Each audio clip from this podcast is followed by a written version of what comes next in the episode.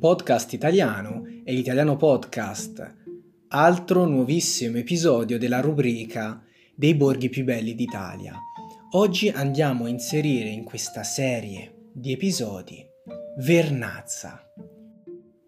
Vernazza è un comune italiano che ad oggi conta 786 abitanti ed è nella provincia della Spezia in Liguria.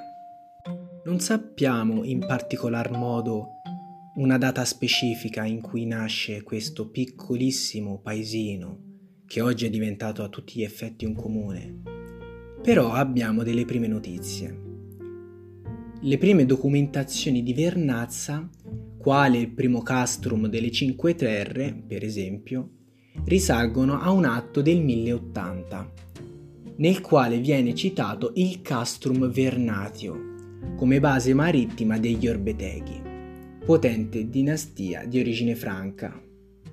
Gli Orbeteghi furono i signori di Vernazza nei secoli XI e XII e molto probabilmente si avvalsero del suo naturale approdo come base navale sia a protezione della costa di Levante sia per proteggere i propri cittadini dalle razzie dei Saraceni.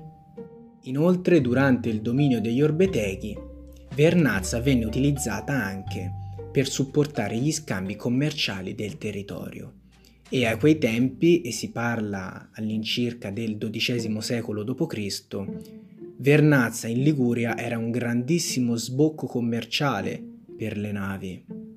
La dinastia di origine franca venne poi col tempo spodestata dall'insediamento dei Fieschi.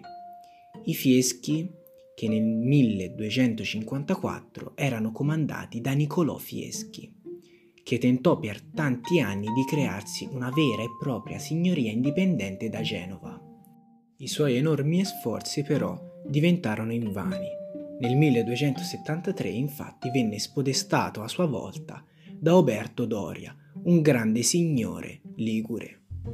Passano gli anni sotto la dinastia dei Doria i quali riescono comunque a rinforzare sempre di più la base navale. Gli affari sembrano andare bene, i Doria riescono bene ad amministrare tutto il reparto commerciale, navale e marittimo. Tuttavia, arriviamo al 1805, Vernazza venne conquistata dall'impero francese sotto la direzione del comandante Napoleone e sotto il dominio francese, sotto il Dipartimento degli Appennini, se vogliamo essere più precisi, che era il dipartimento con cui il primo impero francese identificava le colonie della vecchia Italia, Vernazza ebbe un grandissimo calo dell'economia. Gli affari andarono male e la popolazione ne risentì enormemente. Tutto questo fino ad arrivare alla caduta dell'imperatore francese. Napoleone nel 1815 cade e la Liguria, insieme a Vernazza, entrò nel Regno di Sardegna e quindi successivamente nel Regno d'Italia dal 1861 e il borgo di Vernazza venne incluso nella provincia di Levante. Dopo l'unificazione italiana, quindi nel 1861 da parte di Garibaldi, Vernazza vede un rialzo economico. Di conseguenza, insieme a questo miglioramento degli affari nel commercio, ma soprattutto nel commercio marittimo, il borgo ligure vede una crescita demografica importante che diventerà sempre più esponenziale col passare degli anni.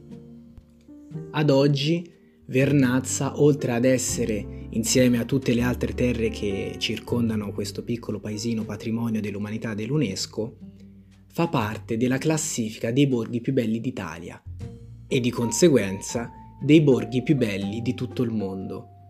È un paese altamente caratteristico definito anche dall'UNESCO stesso come un gioiello tra roccia e mare, e ad oggi riesce ad accogliere da tutto il mondo centinaia di migliaia di turisti e che offre una delle panoramiche terra-mare più belle di tutto il mondo.